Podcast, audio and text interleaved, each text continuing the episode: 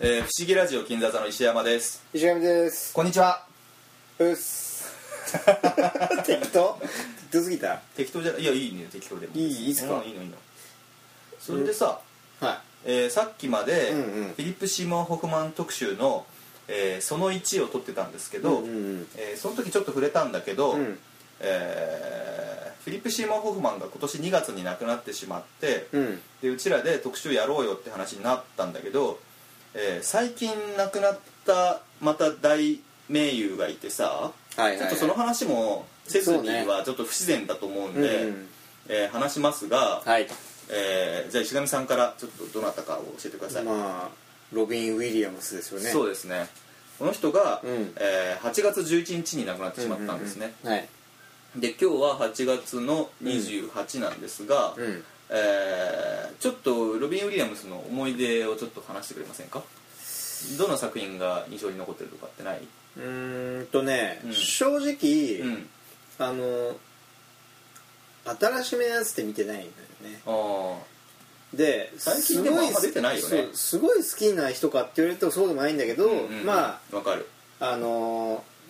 昔で言うとフィッシャーキングね、はいはいはいなんかさ子供の頃好きだったけど、うん大人になってそうロビン・ウィねリアムス好きってちょっと恥ずかしいそうそうそうそう感じすそうそうなんかだからパッチ・アダムスこれ見てないるじゃんの、はいはいはいでもあれレナードの朝出てんだっけ出てるよレナードの朝とかも見見ましたよ好きですよあれ面白いよね、うんパッチ・アダムスとどっちかよく分かんなくなっちゃうそうそうそうそうそうだねちょっとねでもレナードの朝はあれ監督誰だっけレナードの朝レナードの朝はねすげえまあちょごめん全然はあれなんですけどいやいいのよえー、ペニー・マーシャルだねあペニー・マーシャル懐かしい名前だなこれもペニー・マーシャル懐かしい なプリティ・リーブでしょそうだね結構いいんですよねこの人うんうの監んうんう督ん面白いんですよねまあそれはいいとして、はいはいはいはいまあフィッシャーキングとレナードの朝かなあそそうぐらいかな何かあったっけ他うにいやまあいっぱいあるけどあ今を生きるとか今を生きるとかね、うんあれもいい映画だねなんか今ペニーマーシャルでプリティリーグ出たでしょ、うんプリティリーグでさ、ん全然関係ないからこれカットすると思うけど、 うんあの妹ピッチャーやってるうん妹と、うんキャッチャーやってるお姉ちゃんの話があああってそうだねでピッチャーやってる妹のうんロリペティって人が演じてんだはけいど、はいはい懐かあしいの人最近監督やってて「へええっと早熟のアイオワ」っていう映画があるのよはいはいはいこれ全然売れる前のうんジェニファー・ローレンスと、えークロエ・グロス・モレッツがうん姉妹やってる話でさす、 げえロリペティの幼少期の頃の話なんだって、へまあえちょっとキリスト教のちょっとことも出てきたりとかしてへえていうかそのその二人が兄弟やってんの兄弟やってんのよ今をときめく二人がうそうキックアスとか、うんえーっとウィンターズ・ボーンとかよりも前に撮ってる映画、へーえじゃあちっちゃいんじゃんちっちゃいよ やばいやばいっす超みたいそれ超見たい でしょまああの今ビデオ屋で最近出てるんで、うんまあ機会があったら見てくだはさい、いはいはいはいえなんてやつだっけそれえー早熟のアイオワ装飾だけど忘れそうはいえーまあ、現代ポーカーハウスっていう、うんうん全然関係ない題名なんだけどさあのーほ放題がね、はいはいはいうんうんはいでもうくだらない話でしちゃったけど時間がなんだっけなんだっけえーっとロビン・ウィリアムズの話でそうだね俺が好きなのは、うん何好きえーっと「グッド・モーニング・ベトナム俺見てないんだよ」あれはなかなかいい映画ですよなんかねうんなんか見なかったのよわかるわかうる、んそういうのあるよ、うんうんうん他はあとまあガープの世界とかさ、見てないんだうよんいいのそうだねあれはうんいいかって言われるとちょっとよくわかんなくなっちゃううーんまあってうの面白いよ、うん、あのーすごい人いっぱい出てるしねガープの世界って誰出てるえっとね別に出てないわ いやジョン・リスゴーとか出てるけど、のはいはいはいジェシカ・タンディとか出てるあと俺の好きジェシなカタンディ懐かしい俺の好きなアマンダ・プラマーが出てんだけどあアマンダ・プラマーねうんあのーえーパルプフィクションであのハニバニとパンプキンって言ってさあのファミレスで強盗しようとして、うんあのーあのトラボルタとあの二人組にあの阻止されちゃうっていう全然覚えてない女を演じてますけどごめん俺ごめん俺全然もっとあったわあるでしょ あるうんいいはいどうぞ俺先言っていいどうぞどうぞバロンバロンはいいよねバロン面白いデあリー・ギリアムテリー・ギリアム作品はねやっぱね残るね残るねあとねまだまだあったうんフックフックもいいよねフックもね面白かったのよああの子供の頃だったじゃないそうそうそうそだからうそう一番いい時期だよねフックね一番いい時期にフックあのフックを見たなって、はいはいはい大人になったピーターパンの話だよねそうそうそううそうでもそれもすごい面白くてあとね、うんあれも好きやったなミセス・ダウトああれも面白いよね面白いうんあのなんか、おばさんのメイクっていうかさ特殊メイクがあの頃流行っててさ、そうだねあのナッティプロフェッサーとかさ、はいはいはいはいあのエディ・マーフィーのさ、うんとかトラボルタもなんか女の女装する役やってたでしょなんかあの、ううーんん、ちょっと今ど忘れしたけどさでもねあのねイラロストレビーン・ターとかウそういうィリアムスウィリアムスのおばさん演技が結構うまくてね、えすごいすごい笑った覚えが ある父親と見に行ったんだけー、ど、うんうんすごい笑った逆にねこの後はうんあんまり好きじゃなくなってくるんですジよ、ュマンジとかさそうジャックとかやりそ始うめてそうから微妙なんだよねそうそうそうそうそう自慢自も俺映画館見に行ったけんどうんうんなんか面白いなんかもうちょっ嫌だなと大思人になんなきゃいけないなっていう時頃期じゃなんのかな、うんあそうかもねちょうどねそうだね高校生ぐらいの時に自慢自見て、はいはいでアンドリュー NDR114 っていあーもううね映画で完全に見限ったんけどそうだねん、もうこういうのいいですっていうでも意外といいっていう人いいんだけどいやいるのよ、うん、あの映画って見てないから何とも言えないんだけそどうそういやそのさえーっと直後にさ、うんキューブリックのさ、うんまあ、キューブリックじゃなくなっちゃったけど AI っていうのがあったでしょスピルバーグがやったやつ、うんあれにちょっと同じような話じゃないあっちの方が出来がいいんですよ、うんうんうん見たの見たよアンドリューアンアンドリューも見たことあるアンドリュー見た んだいやあのテレビでね昔、えー今全然覚えてねえけど、はいはい、うんまあその頃までまあほらあのベン・スティーラーのさ、うんナイトミュージアムとかでさえ出てんのあルーズベルト大統領の役とかで出てて、うあーんの剥製なんだけどねまあそれぐらいかなそうね、うんそうねあそもう本当いろいろあれだなへ一番最近だとビッグショットダディとかっていうのもあるけど結構面白いやつでさえあの知らないなナイトミュージアム2にも出るんだうんそうだねビッグショットだとへあとフラバーとかかな昔えのうんまあ見てないねねでパッチ・アダムスって大事じゃんかうちらさ今だってさうんフィリップ・シーマン・ホフマンの話してるわけで出てんだっけパッチ・アダムスは2人が出てるそかうらかまあねでもしょうながんないかな見る気しなかったんだよな、まああんまロビン・ウィリアムスの話引き伸ばしてもしょうがないんけど そうだねはい俺1個すごい好きなのがまだあって、何々これ全然多うん分知られてない気がするんだけど「うんトイズ」って映画があってあ知ってるよバリー・あレビンソンのやつでさ俺トイズも見に行ったなあれってさ、うん結構怖い話でさ、うんあのおもちゃのその、うんあのほらジョニー・デップのさジョニー・デップのっていうかあのティム・バートンのうん「チャーリーとチョコレート工場」だったじゃん、あったねあれのおもちゃ版みたいな話でさそのすごいこう夢のああっるたおもちゃ工場を経営してうんそうそうそうそうるうん親父が死んじゃってで長男の方がうんうんすごいその右翼の人でさでその軍事的にそのテクノロジーをそのおもちゃの製造のスキルからそのそなんか使ってうんうんその軍事用のおもちゃを作ろうとする企むっていうはいはいはいはいでそれの弟だったか甥っ子だったか忘れたけど、うんロビン・ウィリアムズが天真爛漫な人でさ、ね、それからおもちゃたちを守ろうとする話なんだけどでもさ現実にさ今さアメリカってさその無人でその爆撃できる機械とかをさ、うんうんうん開発してて、うんうんそのドローンに要は爆弾持たせて敵に突っ込めば、アメリカの兵士誰も知らないわけじゃない、うんうんでも相手に被害は別に普通に戦争だから起きるわけで起きるねその無人機にやられるほど悲しいことってないわけじゃん、まあそうね恐ろしいことってないじゃない、まあねもう現実的に今もうそうなってるから、うんそのトイズの話が今現実にあるなと思ってすごい怖くなうるーんなるほどとかも考えたりもしましてでフィリップ・シーマン・ホフマンの話をしないとあちょっとごめん1個もう10分ぐらいえもうもう一個だいけやいいよいいよ娘にね、うん知ってるえ娘いるんですよ、俺にうんうんうん娘にゼルダって名前つけてあそうだよね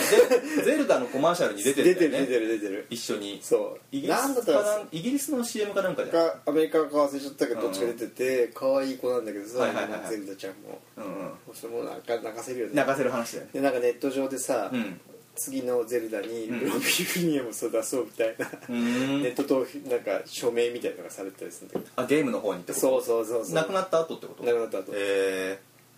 っていう話もありつつまあー、ちょなっかなか不思議ラジオ 金座座っぽい話ができたと久しぶりねそうえーっとホフマンの話しようかじゃあしようかねん戻ろうかねはい戻ろうかうんで先週ですね先週っていうか前回、うんマグノリアまで駆け足で話せができたんですけど、うんうんうんえーこっからですねちょっと私も結構予習でいろいろ見たんで、うんもうちょっと一本ずつの話をさせていただきたいんですが、はいはいまず1999年に、うんえーアンソニー・ミンゲラ監督のうん「リプリー」って映画に出てるんですあね、あこれはリメイクだよねこれは「太陽がいっぱい」のまあ、アランドロンの有名アな、ランドロンうん、映画のリメイクですねリプリーっていうとなんかあのエイリアンっぽい感じがしますけどそうではなく て違いますねえーマット・デイモン10マットデイモンがねうんジュード・ローと一緒に出ててで「太陽がいっぱい」のストーリーはみんな知らない人が多いかもしれないが、うん今となってはパトリシア・ハイ・スミスっていう人の原作がすごく有名で、うんでその原作だとこのリプリーアンソニー・ミンゲラのリプリーの方が若干近いらしいんだよねあのアラン・ドロンの方はすごいアーティスティックな撮り方になっててあんまり筋の説明とかちゃんとしししてない映画になってるのようちの母親がアランドロン好きでねあそう、うんこれいいよ今見ても、かっこいいねうん、よか太た陽がいっぱいって最近見た昔見た、見てない一回も見てないです一回も見てない、うんあれはいい映画ですね面白いんだ面白いうーんラストのオチとかもね、あいいのへうんとってもいいんですよえこれ映画の筋を一本ずつ言っていくとすごい時間になっちゃうから、うんちょっと割愛しまして、うんえーっとマットデイマットディロンマットデイモンだよねマット・デイモンマットディロンだと違マう人ット・になデっイちゃ モン違う違うランブルフィッシュの人になっちゃうもん うダブルフィッシュえーマット・デイモンが、うんえーまあ、天才みたいな役でさ、うんでその人の真似とかがすごい上手であって、うん頭がいいでも見た目は芋臭くて冴えないって役でさ、うんジュード・ローが、うんそのあれこれイタリアだっけ なそイのタリアじゃないイタリアかな、うんニューヨークからイタリアに行ってるすごい遊び人で金持ちの息子でさそのそのジュード・ローをそのアメリカに連れて帰ってきてくれってマット・デイモンが頼まれてそのい行くのねはいはでもジュード・ローはもうすごいイタリアにどっぷりさ遊んでてさうんすっごいいい感じの遊び人な感じなんですよもう想像つくと思いますけど、うんでめっちゃイケメンだしまだハゲてなかったしねこのハゲてないこの頃のジュード・ローめっちゃかっこいいからでも今ハゲもなんか魅力的なハゲ方してる、まあねううんんで肝心のシーマン・ホフマンが何の役かっていうと、うんうんうんジュード・ローの、うんえー友達でうんその一緒に遊んでる遊び仲間なんだねでそのリプリーっていうさマット・デイモンがそのニューヨークから来てるんだけど、めっちゃ田舎者丸出しなんですよ、うんうんでその、えーリプリーをそう下げすむ役でちょっと嫌なやつな感じで出てきてるんですねうんうんこれは戦闘ブーマンのうん役と大体同じような感じなんですけど 若干インテリなんだよね、うんホーマンがで顔がさ同じように芋臭いくせにさ、うんそのそのリプリーってマット・デイモンがいろいろその嘘ついてくんだけどその嘘を最初に見破る存在なのようーんでまあ消されちゃうんだけど、うんうん、あそれはマット・デイモンにそうそうそう、うんまあ、そういう話だからでこの映画はすごい美しくて、うんあのーフィリップ・シーマン・ホフマン目当てじゃなくてもすごいいい映画「へえあの太陽がいっぱい」もすごい面白い映画だけど、うんうんそれとはもう別物として見てもいいぐらいあの見た方がいいですへえあそうなんだえ見たいなそうあのー まあ細かい話すると長くなっちゃうからいいかなうんうんそうねいいかなよし、はいいいや割愛しますリプリーはねリプリーははいいい映画なんでちょっと見たい人はそ見てくださのい次はその次が「フローレス」っていう映画があってこれも同フじローレス99も知っ年てんなちょっと待って知よってるフローレスこれはデニーロと共演してるんですよオカマン役やってたやつだそうなんかさ「プリシュラ」って映画あったでしょ見た見たあのドラッグクイーンの感じなんだよねおかまちゃんっていうよりはうんそのちょっとうんこの映画俺あんま好きじゃなくてうんなんでなんかプロットがちょっと微妙でさうーんそのちょっと待ってねうんどうですねどうだったかなバラバラに見ていくからさ俺えーフローレスっていうまずタイトルの意味が傷がない完璧なって意味なんだってうんうんで、えーそういうものとは程遠いこのフィリップ・シーマン・ホフマンとうんデ・ニーロが2人でこう成長していくって話なんだけど、うんデ・ニーロはさなんかあの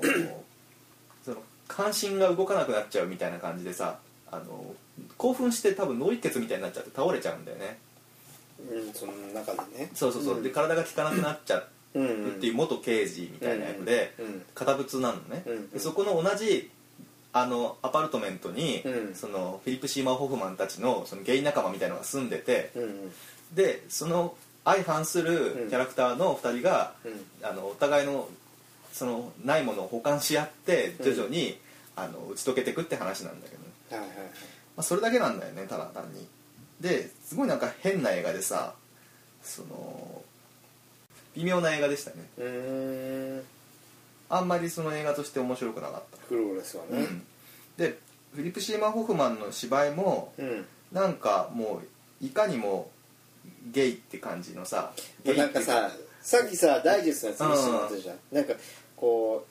ういかにもオカマちゃんっておいうか感じまちゃんっていう感じのそうそうそうそう役だったよねこういう役ってさ誰がやっても難しいよねなんかもう結構見飽きてるし、うんうんうんまあ、役者的にやりがいがあるのはやりやすいっていうのそはうなんだよね分かりやすいけど、でもなんかねなんかキュートじゃないんだなよんかねね分かる、でさ同じさゲイの役やってるさカポーティって後で話すけどさ、うん、あカポーティも原因なんだカポーティはもうあのこの人はあのそのゲイであることを公表してた人なんだけど、その役を演じててこれは抑えたゲイの役なんだけどこれは素晴らしいんですよ、なるほどうん、だから全然違うものとしてまあゲイっつってもさいろんな人がいて、うんドラッグクイーン的なあのなんかもう二丁目的なオカマちゃんと、その男の服装してんだけど、うんそうだよね抑えたゲイの人っているわけじゃんまあ中野あたりにそうそうそうそう男同士でイチャついてるしあそういう人いますよねいますいますうんまあ、フローレスもそういうシーン出てくるんだけどさ、うんまあ、フローレスはね監督がね、えー何を隠そうねあのジョエル・シューマッカーなんですよマジかお姉じゃないですかお姉の大御所じゃないですそうかなんですだからその辺もまあ加味して考えるといろいろ面白いんですけど純ちゃん的にはねバットマンシリーズを台無しにして台無しにしたらもう超本人ですよ、まあ、俺げ的には原色に染めた原原色の原色に染めたね もうねジムキャリーとかねそう最悪のそうそうで俺的に言うと「セント・オルモス・ファイヤー」って素晴らしい作品ああそうかそうかそうか、うんあもう思い出の作品じゃないですかそなるほど、まあ、それまたいずれ話しますけどそうねうんまあ、フラットライナーズとかも撮っててさ、うんまあそんな力のない監督じゃないはずなんだけどなかなかね、なるほどうん、デ・ニーロがねいろんな意味で動かなすぎてね残念な感じなんだようなーん最後の起承転結の小結のあたりもなんかね、うんありきたりなくせに下手みたいな なんだみたいなさ微妙な感じそだうったんねうんいつ言っていいのこっちの感情はみたいなそういう結構映画でじゃああんまりなかなか話すなって話 でさはいじゃあ次いきます、はいどうぞで2000年に入ると、うんこれは名作なんだけどあの頃ペニー・レインとああもう名作ですね、えー、オールモストフェイマスかな、はいうん現代がそうだねんえーキャメロン・クローっていううん音楽大好き人間の人がいてこれ「G エージェント」っていうさトム・クルーズの映画撮った人だけどさあエージェントもすごい好きあれいい映画だよねうんでキャメロン・クローってなんか羨ましいやつでさあの若干こっちのやっかみが入るんだけどさ、うん順風満帆な人なんだよねこの人ねあの若い頃に、うんこのあの頃ペニー・レイントって見た見た見たおに結構何回か見てある本当結構いい映画だよね、まあ自伝的な映画じゃないそうそうそう、うんだからこれこの起こってることが全部この本人のことなんだけどさ、うんまあ羨ましいじゃないですかこんなバンドに同行してっていい面にあってさ、ね、本当に若い頃にそのロ超メジャーなロックバンドに同行してそうそうそうそなんか一緒に楽しむっていうね、そう楽しいし仕事ももらえるしそれで童貞も喪失するっていうそうなんだあのグルーピーに囲まれて、ねあの勝手に童貞持ってかれるっていうあれ実話らしいんだよね最高じゃないですすげえムカつ くムカつく野郎なんですけど本当だよでももう映画がまた良くてさか、うんうんよかったねそうそううそうそこは否定できなくって、んでまあこれ割とメジャーな作品なんだけど、うんフランシス・マクドーマンドが、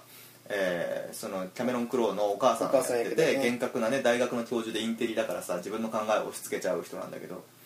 でそれに反抗してる姉ってのがいて、うんこれがズーイ・デ・シャネルってさあの500日のサマーの人はいはいはいはいでこの姉がすごいロック好きで、うんこの姉からそのロックスピリットを譲り受けるんだよね文字確通かりさ姉ちゃんが出てく時にそうそう家出ちゃう時にあのタンスの中だからベッドの下で見てみないみたあいなのベッドの下で自由を見つけてって言われあーていいね いいんですよでごそっと引き出すとさこのロックのレコードってのが、うんそのキャメロン・クロウを変えていくんだけど、はいはいはいそれがビーチボーイズのさ「ペットサウンズ」とかさ、うんあのストーンズの「ゲット・ヤー・ヤーズ・アウト」とか、うんセッペリンの「2」とかニール・ヤングのあんたニール・ヤング好きでしょ好きの「ライブ・アット・ザ・ロサンゼルス・ミュージック・センター」ってやつとか、うんあと地味編の「アクシス」とか、クリームの「フォールズ・オブ・ファイヤー」これこ俺これがすごい好き好なきのなんだそううーんあのちょっとポッドキャストだと歌まあどっちにしろ歌っても ダメなんだ 有名なやつねはいはいはいをそのあとジョニー・ミッチェルの「ブルー」とかさ、うんザ・フーのトミーとかね、うんうんこの辺をターンテーブルに乗せて針を落とすところから映画が始まるわけですよいいよね素晴らしいですね、うんロックの夜明けをこのもたらしてくれるんですよはいはね い、でこの洗礼浴びるとこから映画が始まって、うんでフィリップ・シーマン・ホフマンがどうの役かっていうと、うんそのキャメロン・クロウに道を示してあげる、えー、オビワン・ケノビみたいな役なわけですよいやいやいやまあだからラジオの DJ でしょ あのレスター・バンクスっていうねおびっくりしたよオビワン君まあ そうなんだけどまあそうまあいたよん石山君にもそういう人いたでしょいやーどうだろう兄貴かなあいとこだいとこいとこがすごいマニアックな人でさ俺の場合映画とか、まあ、もうそのまま「スター・ウォーズを」の世界を俺に教えてくれたのもいとこなんだけどさ、うん俺にはいなかったいなかったんだいなかった、まあ、若干姉がそうだったけどあーもう全くもうちっちゃい頃だけだけだった自分の中でそういうものをずっと封印し続けそうてきたの封印して自分でこう手探りでこういろいろも書がき分けてねで東京来てわーって感じだったんだなけるどほどねそういうオタク文化そうそうそうそううそうそうそうなるほどまあそんな話はどうでもよくて、うんなんだっけそのレスター・バンクスって実在のえあの音楽評論家がいて、うんまあ、ロロック評論家かな、うんそれをそのホフマンが演じてて、はいはいはいでこの頃からうんホフマンがあんまりその情けない役とか、うんそのダメ人間っぽいのをあそ演じまあ演じてんだけどこの頃から徐々にこういうかっこいい、うあそっか、まあ、若干ダメなんだけど、うんうん主人公に道を示すような役もやり始めるとはいはいはいはいで後の「パイレーツ・ロック」っていう映画があるんだけど、お知らないこれと全く同じ役柄でさそのうんロック伝道師みたいな役でさこのうフんうんィうんリップ・シーマン・ホフマンがでかっこいいことをよく言うんだけどさそれもあなんか DJ みたいなことやってそうそうそうそうそうあでえーっとちょっと俺の言いたいことがありましてーはいこのうん劇中でスティルウォーターっていうバンドが出てくるんだけどこれはなんかねオールマンブラザーズバンドがモデルなんだってうんでキャメロン・クロウがその実際には90えー1973年にうん15歳の時に、うんあのイエスっていうバンドがあるんだけど、うんそのイエスのツアーに同行ししてそのロック評論家への道をあの切り開いた体験がこの映画の元になっててはいはいはいはいものすごい赤ちゃん泣いてますけど 多分近近所の人なだるほどでそのスティルウォーターっていう、うんその架空のバンドの、うんえーっとギターがめちゃめちゃかっこよくてその人に人気が集中しているってことでこのバンド内で揉めたりとかしてるんだけどう、ーんそのギターのラッセルって人がいるんだけど、うんうんこれがえーっとなんとかクラダップって人でさジェイソン・クラダップちょっと忘れちゃったんだけどうんこの人結構いろんなの出ててさうんうん えーっとまずあれだよウォッチメンの「ドクター・マンハッタン」のやつとか、全然わ かんないけあとあの北米版のうん「もののけ姫」の「アシタカの声どそれ見たことあるとかって言ったらびっくりする そうだよねないない けど」あとね「ミッション・インポッシブル3で」うんえーっとマスグレイブっていうねクソ野郎を演じてるのと、うんえーあと最近、ウィリアム・ H ・メイシーっていう、うん我々の大好きな役者さんがいますけど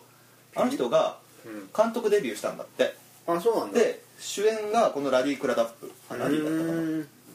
やっててちょっとね俺的にはねあの全然知られてないけど注目してますうーんあとそのバンドのマネージャーのディックっていう人がいるんだけど、はいそれノア・テイラーって人が演じてて、うんこの人なんか見たことあんなと思って調べたら、うんチャーリーとチョコレート工場でチャーリーのお父さんやってた人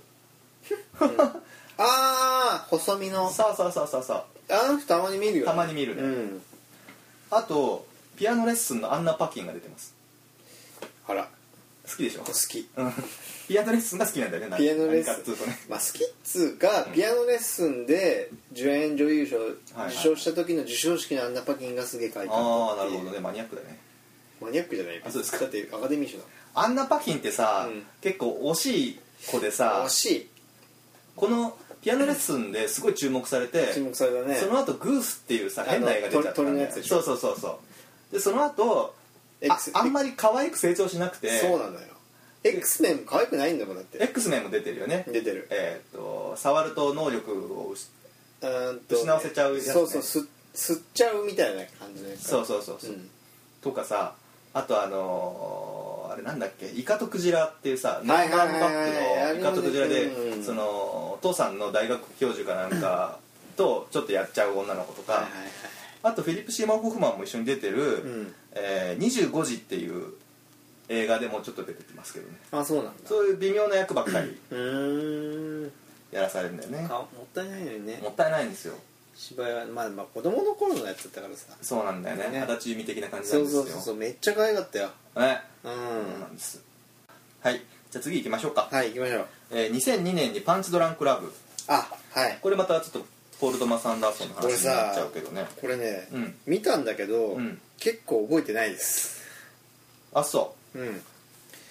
多分、うん結構印象薄いんですよねどんなやつちょっとさだけポール・トマス・アンダーソンの話になっちゃうけど、うんいややめよやめるううあのすごく話したいことがんじゃあそれだ けはい、あって、うん、どんな役だっけ悪役ですねパンチドランクラブにおけるフうんィリップ・シーマン・ホフマンの役どころってのは、うんもう完全な悪役であのアダム・サンドラーが主人公なんだけど、うんあーアダム・サンドラーを手ひどく痛めつけるんじゃなかったかななんか「ゆすび屋」って書いてあるねあそうそうそうなんか正体不明なんだけど怖え人っていう感じなんだよ確かうんチンピラの親玉みたいなはいはいうんでさパンチドランクラブの内容の話は今度、ポール・トマス・アンダーソンの時にしまそすうが、だねうん映画直接関係ないんですけど、うんパンチドランクラブって純ちゃんも見たことあるけど、うんあんま覚えてないんだ結構忘れちゃったねうんもしかしたら覚えてるかもしれないんだけどさ、うん画面がすごいアートスティックアートな感じでの印象ないないかどういう意味 であのー絵作りってことそう絵作りの問題でそのライトの、えーレンズフレアってあるじゃないか、うん最近 JJ エブラムスとかがようんまあよくやるくよね CG で入れてる、はいの流行りだねある意味そうそうそうあれねでパンストランクラブの頃ってまだそんなの流行ってなかったんだけど、うんうんすごい入ってるのね今もう一回今度見る機会があったらその辺も注目して見ていただきたいんですけど、うんレンズフレアがもう画面いっぱいにその映画の間中ずっと入り続けるような映画なのよ多分それはもうデザイン的なことで、そうだったっけうん、ポール・トマス・アンダーソンが多分いろいろ撮ってて模索してる時でさ、うんちょっとアートに寄ってるあの絵作りしてると思うんだけど、このレンズフレアを、うんそのライティングアーティストみたいな人がいるのよでこの人がジェレミー・ブレイクって人なんだけど、うんえーそういうこの人アーティストなのね、うんうんえーベックのあの CD のジャケットとかも手掛けてたりとかするんだけどへえでその辺はさいいんだけどすごい洒落ててかっこいいんだけど、うん問題があって、うんこのジェレミー・ブレイクって人が謎の死を遂げたんですよこの後にほいきなり話がどこ行くか分かんうなかそっうただでしょねうんでこのジェレミー・ブレイクの付き合ってた、うんテレセダンテレサ・ダンカンっていう女の人がいて、うんこの人ゲームデザイナーとかしてんだけど、どんなどうでもいいかうん、 ちょっと忘れた、うんはいで忘れたってか知らないうんで、えーテレサ・ダンカンが、うんその薬物をわざと大量に飲んで自殺してるようであるとうんでそれを見見たかわからないんだけど、うんうんジェレミー・ブレイクが川に入水して自殺してるのが発見されるのねほでこれがミステリーで、えーと当時テレサ・ダンカンがうんサイエントロジーに入会していうて、また出てきた、また出てきたでしょでどうも、うんそのいろいろなことで脅迫されてたってことを当時の友達たちにいろいろ話してるんだってうーんでうんうんで不自然な点が多く見られてうんうんうんうんで今みんなが言ってるのは、うん消されたなって、なるほどねうんいう話になってておでその辺を、ーうんあのブレットン・インストン・エリスっていううん小説家がいて純ちゃん名前聞いたことあるかな知らないあの「レス・ザン・ゼロ」とかあの「アメリカン・サイコ」って映画あったでしょあったねあれの原作とかで有名な人なんだけどあーあの割と今アメリカの代表的なあの作家としうんてうんうん割と名前売れてんだけどこの人が脚本書いてうんガス・バン・サントがうんそれを映画にしようとしてるらしいんですよなるほどでこれ2007年当時の話なんだけど好きそうだねうんえーそれのだ題名がね「ゴールデン・スーサイド」っていう黄金の自殺っていう謎のタイトルなんですけど、うんうんこれを撮ってるとでアンジェリーナ・ジョリーと,、うん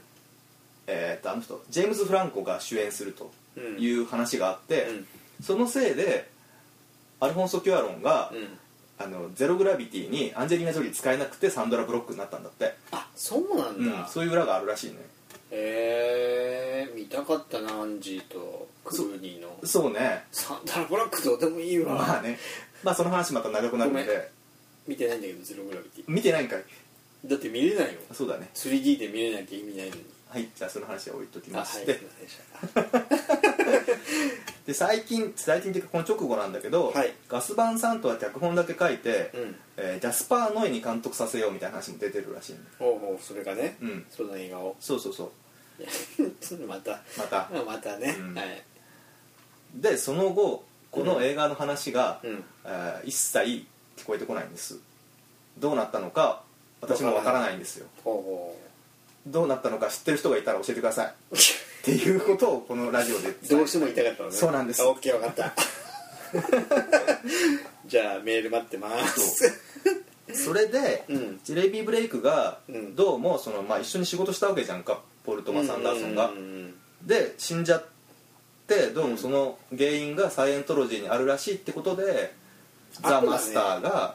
ああそ取れらをれたんじゃないいかとなるほどそのサイエントロジーについて、うんポルトマ・サンダーソンがいろいろ調べてるうちに興味が出てきて作った映画がザ・マスターみたいなだからさザ・マスターがさ公開される前はさそういう話なのかと思ってたら見てみたら違うじゃ ないだからまああんま関係なかったのかなっていう人もいるけど、うんまあきっかけにはなってるみたい全なんでくね切り口が違うよねそうだねそういう意味ではねうん、っていう話うーんで今日もお時間が来てしまいました石上さん大丈夫ですか石原さん一緒石原さんまた またあの何 なんだっけ公園兄弟特集みたいな空気が今一月以上これみたいな大丈夫ですかダメかないいんじゃないかなよっ しゃ石上さんが「いい」と言えばもういいんじゃないそれが「不思議ラジオ金座座」の総意ですから ま あ、2人しかいませんし、あそうです基本的にはね、 まあしょうがないでしょ話したいこと話すポッドキャストなんだもん、はいいいんじゃないですかい、いよねはいうんということで、はいえー今日はここまでといこうここまとででで、はい、ここまでお送りしたのは石山と石上でしたみんなゴールデンスーサイドの結果教えてねじゃあね